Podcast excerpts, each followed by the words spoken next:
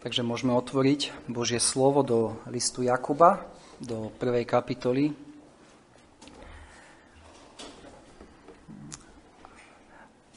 A dnes už to je štvrtýkrát, čo otvárame tento list a povedali sme si, že tento list bol adresovaný kresťanom zo Židov, ktorí boli kvôli prenasledovaniu rozptýlení a ktorí čelili rôznym skúškam. Čítame, upadáte do rôznych skúšok vo verši 2. A tiež sme si vraveli, že Jakub týmto kresťanom hovorí, že tieto skúšky preskúšajú ich vieru a že je to spôsob, ktorým z nich Boh bude robiť dospelých kresťanov a bude formovať ich charakter tak, aby boli podobní pánovi Ježišovi Kristovi. A, a z tohto dôvodu hovorí týmto kresťanom dokonca, že v týchto skúškach je dôvod sa radovať. Verš 2. Považujte to za každú radosť, moji bratia, keď na okolo upadáte do rôznych skúšok. A videli sme uh, tiež, že preto, aby sme dokázali rozlíšiť tento Boží zámer, v čase skúšky a vedeli správne reagovať v čase skúšky, potrebujeme prosiť o múdrosť od Boha. Na to sme si, o tom sme si hovorili naposledy. A tiež potrebujeme prosiť bez pochybovania. A potom, čo Jakub položil tento základ, vo verši 9 až 11 ide ku, priamo ku konkrétnej skúške, ktoré čelili títo kresťania. A respektíve dve skúšky. A jedna skúška je skúška chudoby alebo nízkeho postavenia, ktorému čelili. A druhá skúška je e, skúška prosperity. Čítame vo verši 9 až 11. A ponížený brat, alebo brat v nízkom postavení, môžeme preložiť, nech sa chváli svojou vysokosťou, a teraz a bohatý svojou poníženosťou, lebo sa pominie ako kvet trávy, lebo vyšlo slnce s páľou a usušilo trávu a jej kvet opadol a spanilosť jej tvári zahynula, tak uvedne aj bohatý na svojich cestách. Takže Jakub tu dáva dve skúšky, ktorými čelili, ktorým čelili títo kresťania. Chudoba, poníženie, nízke postavenie a, a bohatstvo.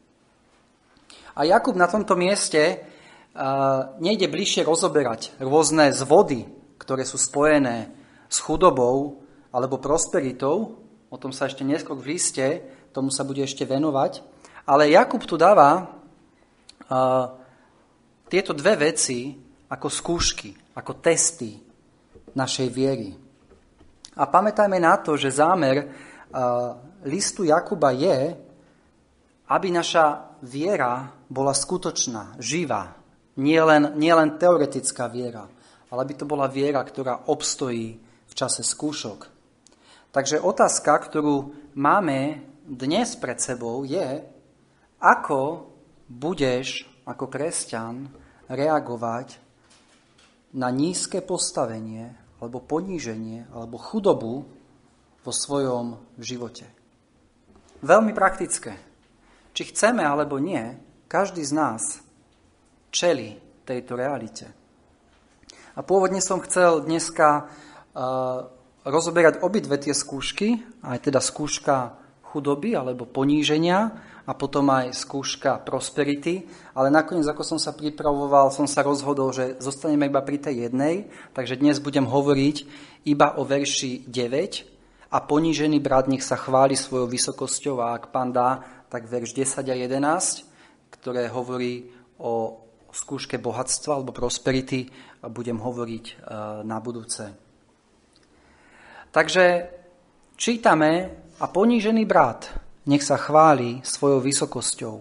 Verš 9. A otázka poníženia alebo nízkeho postavenia alebo chudoby bola veľmi aktuálna pre kresťanov, ktorým bol tento list adresovaný. Pamätajme, že títo kresťania museli opustiť svoje domovy, svoje rodiny, možno boli vydedení, Je možné, že stratili zamestnania kvôli viere v Krista. Vieme, že boli utlačovaní zo strany Židov, zo strany, strany Rímanov. Možno mali kedysi, keď boli v Izraeli, v Jeruzaleme, možno mali vysoké postavenie, teraz prišli o toto postavenie. A vieme, že niekoľko storočí platilo pre církev pána Ježiša Krista, že v väčšej miere bola tvorená ľuďmi, v nízkom postavení. Poznáme ten text 1. Korinským 1.26, kde Pavol píše, lebo veď vidíte svoje povolanie, bratia, že nie je mnoho múdrych podľa tela, nie mnoho mocných, nie mnoho urodzených je medzi vami zachránených.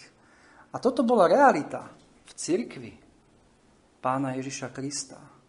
Boli to ľudia, ktorí čelili tomu, že ich postavenie bolo nízke. Nie mocný, nie urodzený, nie múdry podľa tohto sveta. Ako budú títo kresťania reagovať na tento stav, v ktorom sa ocitli? Ako budú čeliť tejto skúške, v ktorej sú? Takže pozrime sa, čo im Jakub hovorí, čo hovorí nám. Verš 9. A ponížený brat nech sa chváli svojou vysokosťou.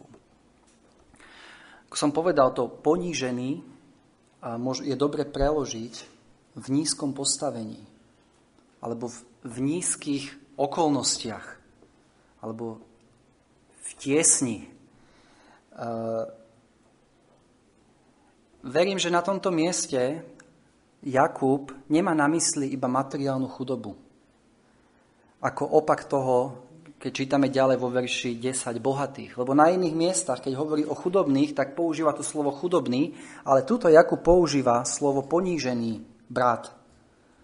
Takže toto poníženie mohlo byť v rôznych okolnostiach. Ako som predtým povedal, mohlo to byť poníženie, strata zamestnania, strata statusu, strata cti. A, a prvú vec, čo vidíme je, že Jakub hovorí ponížený brat. A hovorí o tom, že, že nízke postavenie alebo poníženie je realita, ktorej musia kresťania čeliť. A je to súčasť padnutého sveta, v ktorom žijeme. Pozna, poznáme ten verš, že musíme cez mnohé súženia vojsť do kráľovstva Božieho. A bola to realita, v ktorej boli títo kresťania. Zrazu sa ocitli v nízkom poníženom postavení. My dnes čelíme rôznej chudobe alebo nízkom, nízke, nízkému postaveniu. A samozrejme, mnohí čelíme materiálnej chudobe, mnohé finančné ťažkosti, starosti o bývanie, možno starosti o tom, ako uživím svoju rodinu. Čelíme tlaku, ktorý spôsobuje, že sa zväčšuje rozdiel medzi chudobnými a bohatými. Možno niekto čelí uh, strate zamestnania. Možno tlaku zlého finančného ohodnotenia v práci. Rôzne finančné tlaky, rôzna materiálna chudoba ktorej možno mnohí čelia. Ale nemusí to byť iba materiálna chudoba. Môže, môže mať chudobné zdravie. Môže mať rôzne zdravotné ťažkosti spôsobujúce, že nemôžem robiť to, čo zdravie ľudia a tým ma to dáva do, nízko, do nízkeho a ponižujúceho postavenia voči ostatným ľuďom. Možno moje zdravotné ťažkosti spôsobujú, že musím byť často doma alebo v nemocnici. Nemôžem žiť normálny život, ako žijú iní ľudia. Rôzne zdravotné obmedzenia, rôzne handicapy, ktoré majú ľudia, čo spôsobujú, že ich to dá do nízkeho postavenia. A rovnako táto chudoba nemusí byť iba teda materiálna, zdravotná, ale môžem sa ocitnúť v sociálnej chudobe. Ocitnem sa v nízkom sociálnom postavení. Možno som nikdy nemal možnosť sa vzdelávať. Možno som sa narodil do rodiny, kde neboli peniaze, kde neboli predpoklady k tomu, aby som mohol vyštudovať dobré školy. Možno som ponižovaný v domácnosti pre svoju vieru. Niektorí trpia odvrhnutie od svojich najbližších kvôli svojej viere. A dáva to do nízkeho postavenia týchto ľudí. Do sociálne nízkeho postavenia. Takže okolnosti, ktoré môžu spôsobovať náš ponížený stav alebo naše nízke postavenie, môžu byť rôzne. Ja som niekoľko vymenoval, ale môžu byť rôzne. A, a toto je realita, ktorú my vidíme a nemá zmysel si predtým zatvárať oči. A rovnako túto realitu vidia aj ľudia okolo nás. Ja iba teraz na chvíľočku odbočím, keď som hovoril o tom, že je realita, že, že, že človek, kresťan, a, môže byť v tomto nízkom postavení a v ponížení, a, lebo určite mnohí z vás ste počuli niečo ako Evangelium Prosperity. A toto Evangelium Prosperity, ako, ako hnutie, ktoré vzniklo, vyšlo z Ameriky, z letničných zborov po druhej svetovej vojne, a ktoré sa veľmi rozšírilo po celej, po celej zemi. A verím, že aj na Slovensku sa s tým už môžeme stretnúť. A toto hnutie učí, že zdravie a materiálna prosperita sú práva kresťana. A že sú to, je to súčasť toho balíka spasenia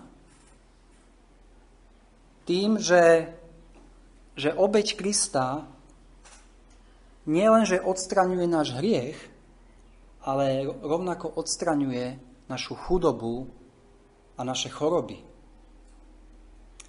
Toto veľmi zjednodušene povedané učí Evangelium Prosperity.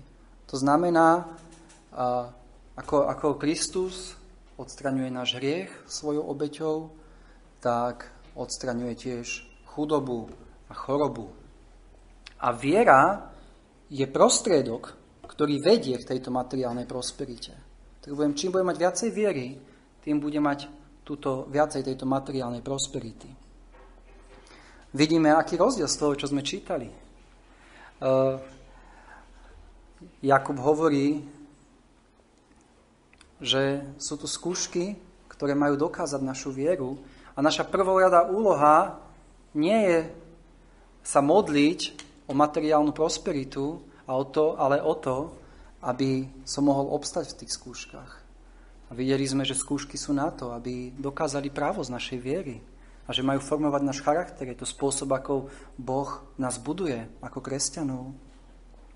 Takže vidíme, že e, skutočné evanelium nás volá k tomu, aby sme žili na tejto zemi, ktorej, na ktorej budeme čeliť skúškám, ale s tým, že sa budem pozerať na tieto skúšky pohľadom Božím, ako, ako Boh to vidí. Ale Evangelium Prosperity v konečnom dôsledku hovorí získať v tomto živote čo najviac. Tým, že zmenšuje zámer utrpenia. Boh dal utrpeniu a skúškam, ktoré posiela na kresťanov, zámer. A rovnako toto evanelium prosperitu znižuje seba zaprenie, o ktorom učil Kristus a o ktorom nás učí Biblia. A prevracia správu z evanielia, ktoré je hlavne o tom duchovnom bohatstve, ktoré máme v Kristovi. A nie o tom materiálnom bohatstve na tejto zemi. Takže som iba z krátkosti povedal, že je to niečo, s čím sa stretávame už aj tu, aj na Slovensku.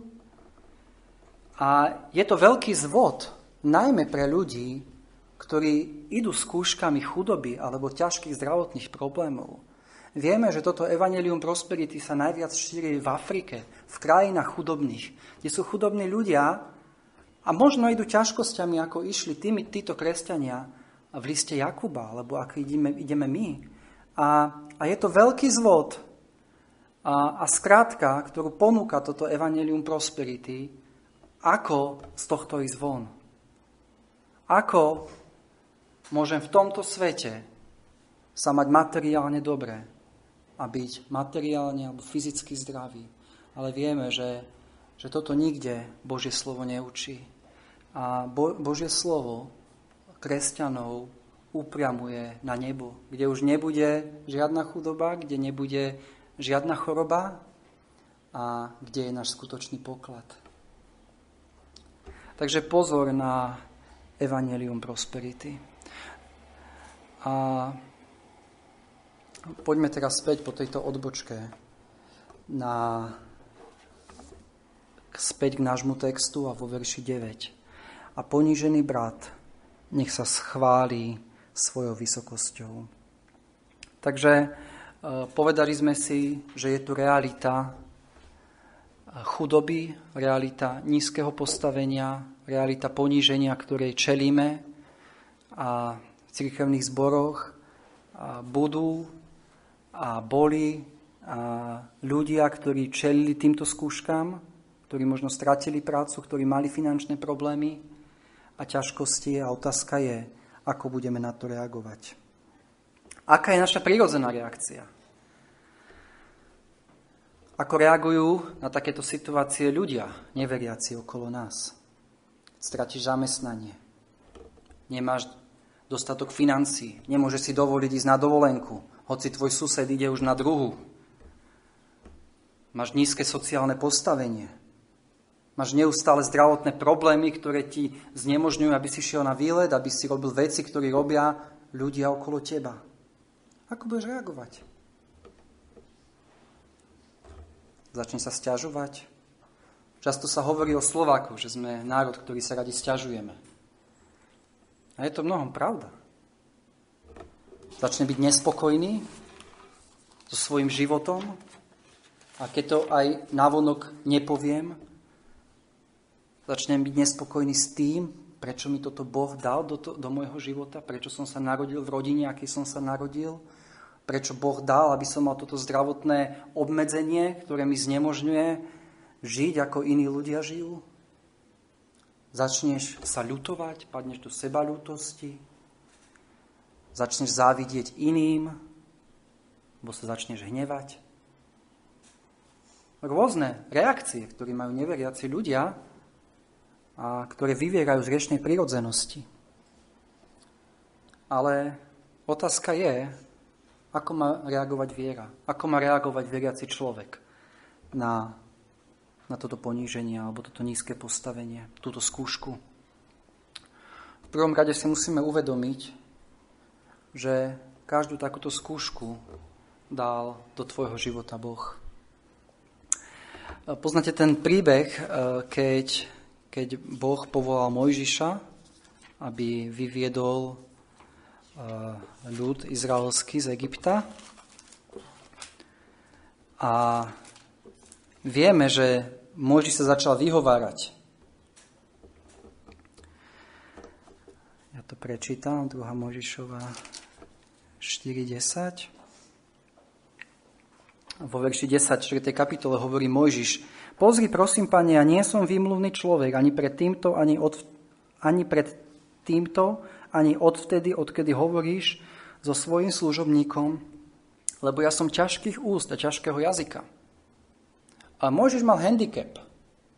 Nevieme presne, čo to bolo, niektorí si myslia, že koktál, ale jednoducho bol to, mal určitý handicap, ktorý, mu znema, ktorý, mu, ktorý ho obmedzoval vo svojom živote na ktorý sa vyhovaral, keď ho pán Boh povolával do služby. Ale čo čítame vo verši 11, čo mu Boh povedal na túto výhovorku? Na tom riekol hospodín, ktože dal ústa človekovi, alebo kto môže učiniť nemým, alebo hluchým, alebo vidiacím, alebo slepým. Či jazda nie je hospodín? Takže prvá vec je dôležité si uvedomiť, že takéto, aj takúto skúšku, ktorá je v tvojom živote, či už to je v zdravotnej oblasti, v materiálnej, v sociálnej, je niečo, čo Boh dopustí a Boh dáva do tvojho života. A teraz otázka je, ako bude reagovať živá viera. A o tom je list Jakuba. Ako bude reagovať živá viera. A Jakub hovorí, a ponížený brat nech sa chváli svojou vysokosťou. A vidíme z nášho pohľadu ďalší paradox. Ako sme videli paradox uh, v druhom verši, pokladajte to za každú radosť, keď upadáte do rôznych skúšok, niečo, čo nám v hlave nejde dokopy. A, a Jakub znova šokuje týchto kresťanov a aj nás, keď hovorí, ponížený brat, nech sa chváli svojou vysokosťou. Inými slovami, to, čo vidíme my, našim, našho ľudského pohľadu je, som v nízkom, poníženom postavení. A teraz, ako hľadí viera, v skutočnosti mám vysoké postavenie a mám sa čím chváliť a môžem sa z toho radovať. A ponížený brat nech sa chváli svojou vysokosťou. Čo to znamená?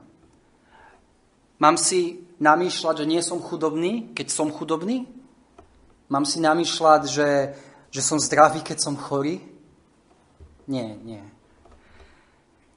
A aby sme to dokázali pochopiť, tento paradox, ktorý tu máme, musíme vidieť, že poníženie alebo nízke postavenie, o ktorom hovorí Jakub, sa týka našich vonkajších okolností, našej vonkajšej situácii, v ktorej sme, a vysokosť v tomto verši, alebo vysoké postavenie, hovorí o našom vnútornom, duchovnom postavení pred Bohom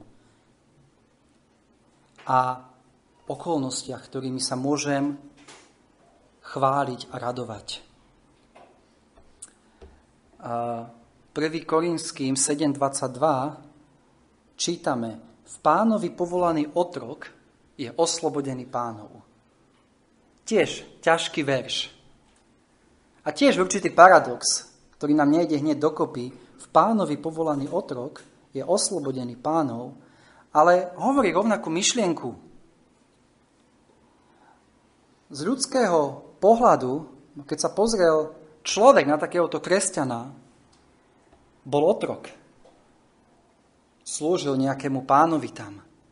Ale tento človek tým, že bol kresťanom, tak bol zároveň slobodný. Takže vonkajšie okolnosti ste prišli k tomuto človeku, videli ste otroka, ktorý nemal práva, ktorého jeho pán mohol zabiť, ktorý v podstate skrachovanec v živote. A, ale keď ste sa ho pýtali, a, možno ako sa má, tak povedal, ja som slobodný. Ja som slobodný v pánovi. Toto často vidíme u Pavla. Sa dokázal v reťaziach tešiť, lebo rozlišoval, áno, sú tu vonkajšie okolnosti, ktoré ma ponižujú, ktoré ma dávajú do nízkeho postavenia, ktoré spôsobujú, že som nič v tomto svete, ale je to duchovná realita, z ktorej sa môžem tešiť a radovať. Ako hovorí Pavol, tento poklad máme skrytý v hlinených nádobách navonok sme ako hlinená nádoba a predsa vnútri je poklad, v ktorom sa mám radovať a ktorým sa môžem chváliť. Uh, rovnako v zjavení 2.9 čítame, keď uh, pán Ježiš hovorí v zboru v Smírne a hovorí, znám tvoje súženie, aj tvoju chudobu, ale si bohatý. Rovnaká myšlienka. Áno, máš súženie, máš chudobu. Ale tá realita, ktorú, ktorú uchopuje viera, je, že si bohatý. A toto nás chce, verím, Jakub naučiť v tomto liste. A preto hovorí, nech sa chváli svojou vysokosťou alebo svojim vysokým postavením. To slovo chváli možno v nás evokuje niečo negatívne, niečo, čo by sme nemali robiť. A áno, toto slovičko môže mať aj ten negatívny význam, ako keď čítame, že uh, rímským 2.23, ktorý sa chváliš zákonom a prestupovaním zákona zneúctievaš Boha. Toto je tá negatívne, keď sa chválim, ale častejšie v Biblii toto slovo odkazuje na radosť a na, na, na pozitívnu chválu a rímským 5.11 čítame, že sa ich chválime Bohom skrze nášho pána Ježiša Krista. To znamená, že sa chvália, že sa radujú v Bohu. Alebo Pavol Galackým 6.14, ale odo mňa nech je to preč, aby som sa chválil kromne krížom nášho pána Ježiša Krista. Tak iba kvôli tomuto zdôrazňujem, aby sme nemali niečo negatívne, keď sa tu hovorí o chvále a keď, keď tu napísané, nech sa chváli svojou, uh, svojim vysokým postavením, nie že má byť pyšný, ale má sa radovať v tom. Niektoré preklady to majú, že sa môže radovať podobná myšlienka ako v tom druhom verši, že máme pokladať za radosť, keď padáme do rôznych skúšok, tak Jakub hovorí, že máme sa radovať z vysokého postavenia, ktoré máme v Kristovi. Takže Jakub hovorí, hoci budeš čeliť ťažkým okolnostiam, nemôžeš padnúť do stavu, aby si bol nimi utláčaný alebo ničený. Ak je to, ak je to tak, ak v tejto skúške, že sa ocitnem v nízkom postavení, rôznom, ako som spomínal, a ak ja začnem sa stiažovať, začnem byť nespokojný, začnem obviňovať Boha, začnem závidieť iným, tak je to kvôli tomu, že si svoj zrak zafixoval na, meta- na materiálny štandard, ktorý nemáš a nepozeráš sa vierou na privilégia a postavenie, ktoré máš ako Božie dieťa. A takto, toto nie je viera. Toto je chodenie videním. Pozriem sa okolo seba, čo majú ľudia, čo ja nemám a tam končím a začnem sa stiažovať, začnem byť nespokojný ale viera ide ďalej. Viera zafixuje svoj pohľad na postavenie a privilégia, ktoré mám ako kresťan eh, v Kristovi. Takže Jakub hovorí, nech sa chváli svojou vysokosťou. Takže čím sa máme chváliť? Spomeniem, čo to môže byť, toto vysokosť, alebo to vysoké postavenie. Už som naznačil, že je to vysoké postavenie, ktoré máme v Kristovi. Ale na tomto svete možno nepochádzaš zo žiadneho znešeného rodu. To je realita, ktorá možno spôsobuje, že sa narodíš v nízkom postavení. Avšak viera pozerá, že si bol adoptovaný do Božej rodiny. Čítame, že tým, čo ho prijali, dal právo a moc stať sa deťmi Božími. Vysoké postavenie, najvyššie aké môže byť. 1. Petra 2.9 čítame Vy ste však vyvolený rod, kráľovské kňastvo, svetý národ. Toto, sú, toto je verš o kresťanov. Toto je ich reálne postavenie, ktoré človek, na ktoré musí pozerať. Vyvolený rod, kráľovské kňastvo, svetý národ. No a čo, že som v chudobnej rodine sa narodil? No a čo, že si nemôžem dovoliť dve dovolenky, drahé auto? Vyvolený rod, kráľovské kňastvo, svätý národ. Jakub v 2. kapitole, v 5. verši. Možno mnohí sú chudobní.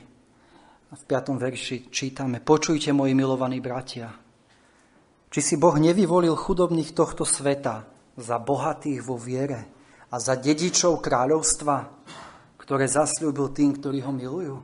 Možno si povieš, že nemám bohatých rodičov, po ktorých by som mohol zdediť majetky. A Boh hovorí, že sme dedičia kráľovstva. Obrovská výsada. Možno nie si vzdelaný, čo z teba robí, že si v spoločnosti v nižšom postavení. Ale v Kristovi má všetky poklady múdrosti a poznania, ako čítame. Možno máš, ako som spomínal, nejaký handicap alebo inú nemoc, ktorá ťa obmedzuje v bežnom živote. Ale pamätaj na to, že Kristus ťa uzdravil z tej najhoršej choroby hriechu.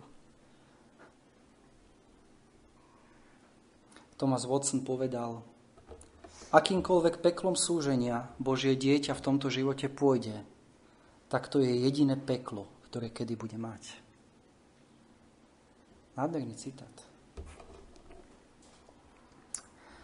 A keď som sa pripravoval na kázeň, chodil mi, chodil mi po, po rozume príbeh uh, autora jednej hymny, ktorú nakoniec budeme čítať, uh, Horatius Spafford. A mnohí ste už počuli ten príbeh za touto hymnou, ale možno niektorí nie. Tak uh, tento Horacia Spafford žil v rokoch 1828 až 1888 a bol to zbožný muž, a a pán Boh ho požehnal aj v práci tým, že teda mohol, mal dobrú kariéru a mnoho peňazí investoval do nehnuteľnosti v Chicagu. Ale v roku 1871, kedy bol veľký požiar v Chicagu, prišiel o všetko. A všetko mu zhorelo. A, a ešte dokonca krátko predtým mu zomrel jeho syn. Takže vieme si predstaviť, že obrovské, obrovská skúška, ktorý, ktorou išiel tento Horacio Spafford. A, avšak jeho trápenie sa ešte neskončilo a aby si po tom všetkom, čo sa stalo, oddychli, tento Horacio Spafford naplánoval výlet pre svoju rodinu do Európy. A však na poslednú chvíľu musel zostať ešte v Chicagu vybaviť nejaké záležitosti a tak poslal svoju manželku a svoje štyri céry loďou podľa plánu s tým, že o niekoľko dní za nimi príde. Avšak loď, na ktorej išli táto jeho manželka a štyri céry, sa potopila. A Horácio dostal telegram od svojej ženy, kde bolo napísané som sama zachránená. A hneď ako dostal Horácio tento telegram, tak e, vycestoval loďou za svojou ženou a keď išiel ponad miesto, e, kde sa tá loď s jeho manželkou a deťmi potopila, e, napísal hymnu, ktorú máme aj v naši, našich spevníkoch a ktorú budeme čítať, spievať na záver, ale keď čítame tú hymnu, tak hneď prvý verš keď pokoj sťa rieka myselmi zaplaví a žial, jak more sa búri. A to je krásne. Nech je čokoľvek, ty učíš na to riecť. O duša moja, si v bezpečí. A vidíme to, čo, nám, čo nás učí Jakub. Nech je čokoľvek, ty nás učíš na to riecť. O duša moja, si v bezpečí. Ty nás učíš hľadieť na tie privilegia a postavenia, ktoré máme v Kristovi. Nech sa čokoľvek stane a v našich životoch. Prešiel Horacio Spafford skúškou, ktorú Boh dal do jeho života. Vidíme, že áno. Prešiel. Prešiel. Uvedomil si, nech je čokoľvek. Moja istota a bezpečie je v Kristovi.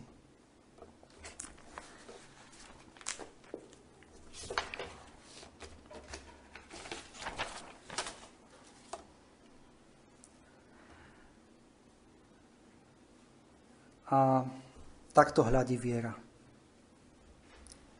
A nie je to dôvod, aby si sa radoval v svojich ponižujúcich okolnostiach, ktorými možno ideš, v svojom nízkom postavení, možno v svojej chudobe. Nie je toto dôvod, aby si sa radoval. Vysoké postavenie, ktoré máš v Kristovi. A na to potrebuješ vieru. Živú, skutočnú vieru, ktorá bude ceniť Krista.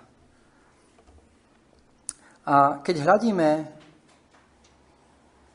vierou na privilegia, ktoré som niektoré spomenul, na bohatstvo a postavenie, ktoré máme ako kresťania, potrebujeme pamätať na jedno. A, a to, aby si ty mohol byť bohatý. A teraz myslím to bohatstvo duchovné. Kristus sa musel stať chudobným. A toto je veľmi dôležité. V druhom liste Korinským 8. kapitoli 9. verš čítame. Lebo znáte milosť nášho pána Ježiša Krista, že súd bohatý pre vás bol schudobnel, aby ste vy zbohatli jeho chudobou. Nádherný verš. Súd bohatý pre vás schudobnil, aby ste vy zbohatli jeho chudobou. Keby sa Kristus nestal chudobným, nebola by pre nás žiadna nádej. Žiadna nádej. A ak kedykoľvek rozmýšľaš nad privilegiami a postavením, ktoré máš Kristovi, pamätaj na to, že si zbohatol Kristovou chudobou. Iba kvôli tomu, že Kristus sa stal chudobným. Preto máš tieto privilégia. Čítame súd bohatý. Kristus, pravý Boh, druhá osoba Božej Trojice, stvoriteľ, vládca neba i zeme, sudca, rovný Bohu, o ktorom čítame v, Kolose, v Kolosenským 1, 15 a 17, ktorý je obrazom neviditeľného Boha, prvorodený všetkého stvorenstva. Lebo v ňom je stvorené všetko, všetko, čo je v nebesiach i čo je na zemi, viditeľné i neviditeľné. Buď tróny, buď pánstva, buď kniežatstva, buď vrchnosti, to všetko je stvorené skrze Neho a cieľom Neho a On je predovšetkým a všetko v ňom povstalo a stojí. Toto je Kristus, toto je bohatstvo, ktoré si nevieme predstaviť. A čítame, pre vás bol schudobnel. Viete si predstaviť to poníženie, ktoré pre nás prijal? A je tu napísané pre vás. Nie pre anielov, pre vás. Keď sa pozrieme na život Krista. Od, od narodenia, keď čítate Evanielia, keď si pozrite jeho narodenie, aké poníženie. Nemali miesta v ubytovni, Narodí sa v maštalke, uložený v jasliach, okolo neho hospodárske zvieratá, vyrastá v rodine tesára, žiadne vzdelanie, živí sa tvrdou prácou, pokiaľ kým začne svoju verejnú službu, odmietaný, nepochopený vlastnou rodinou, jeho bratia dokonca v neho neverili. Nemal nič na tomto svete, nemal, kde by si hlavu sklonil.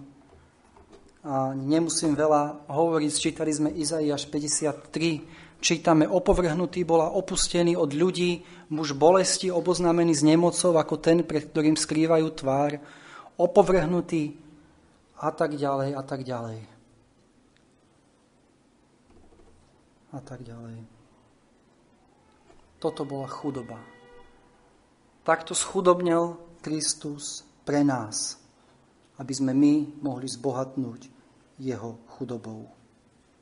Bol posmievaný, nespravodlivo odsúdený, bičovaný a ukrižovaný medzi zločincami. Pre nás.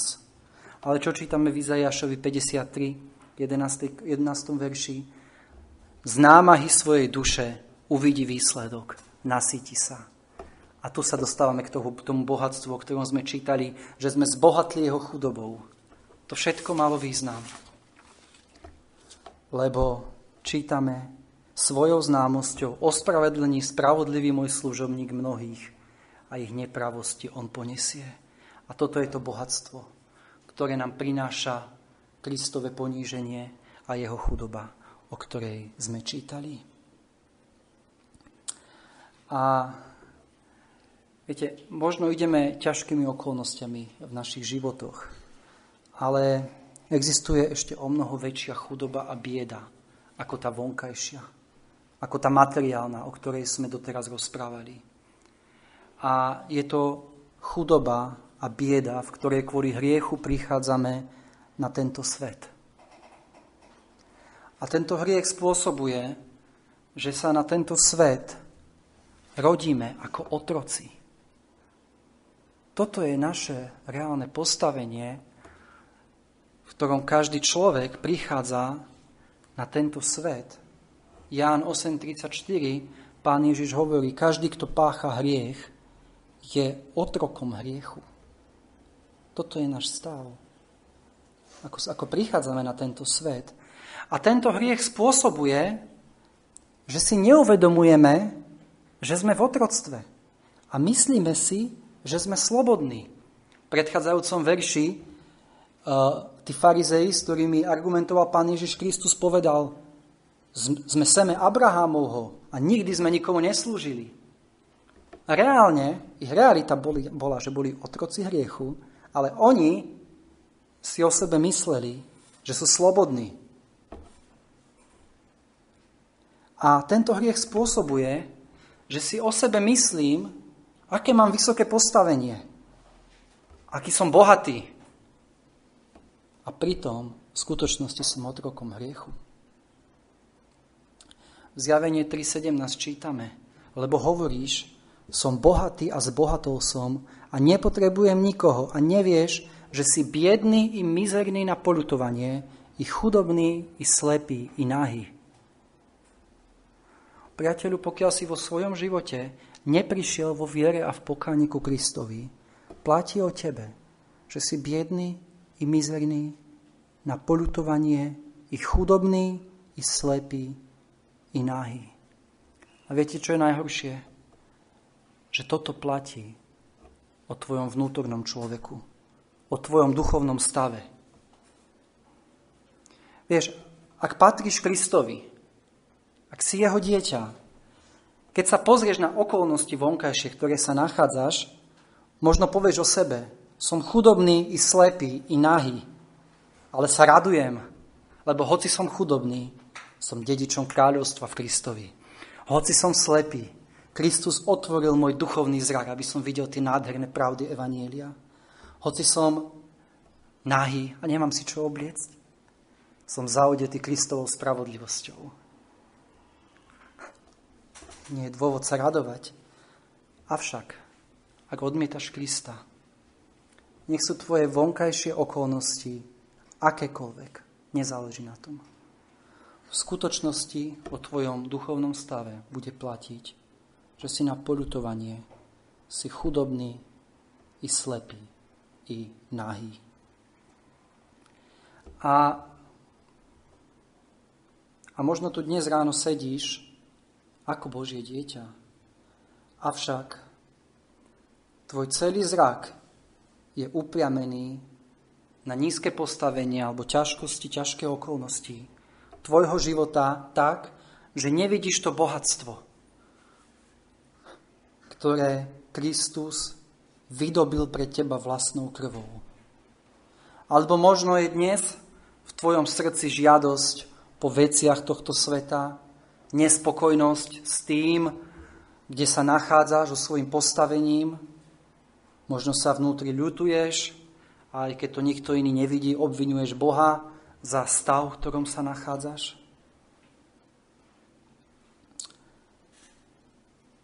A možno, možno sa viacej trápiš, že si nemôžeš dovoliť nový telefón, alebo nemôžeš ísť na takú a takú dovolenku, ako to, že Kristus schudobnil, aby si sa ty stal bohatým?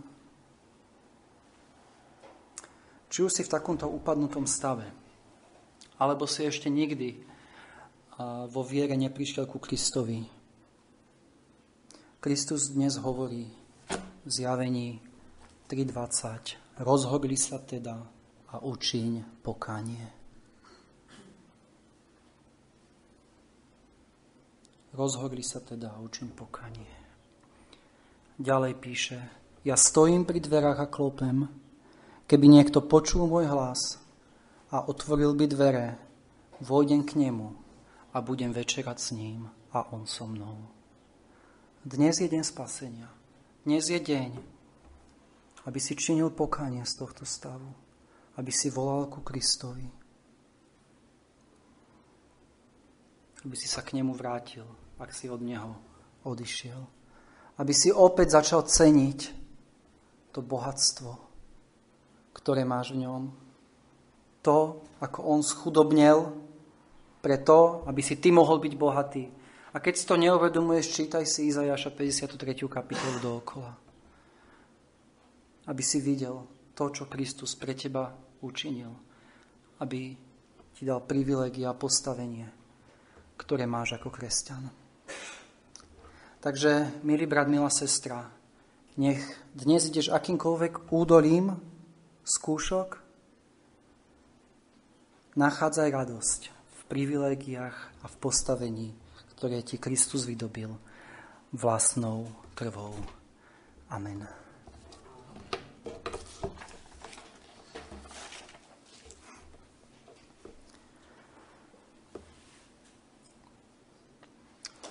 Ďakujeme Ti, náš drahý nebeský Oče, za Tvoje slovo. Ďakujeme Ti za to, že si poslal svojho milovaného syna, aby schudobnil kvôli nám, aby sme my mohli zbohatnúť jeho chudobou. Ďakujeme Ti za tie obrovské privilégia a bohatstvo, ktoré je v ňom.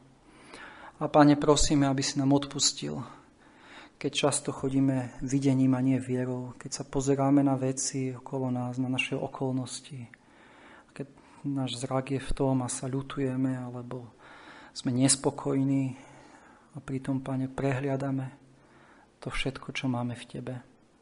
Prosíme, pomôž nám kráčať vierou.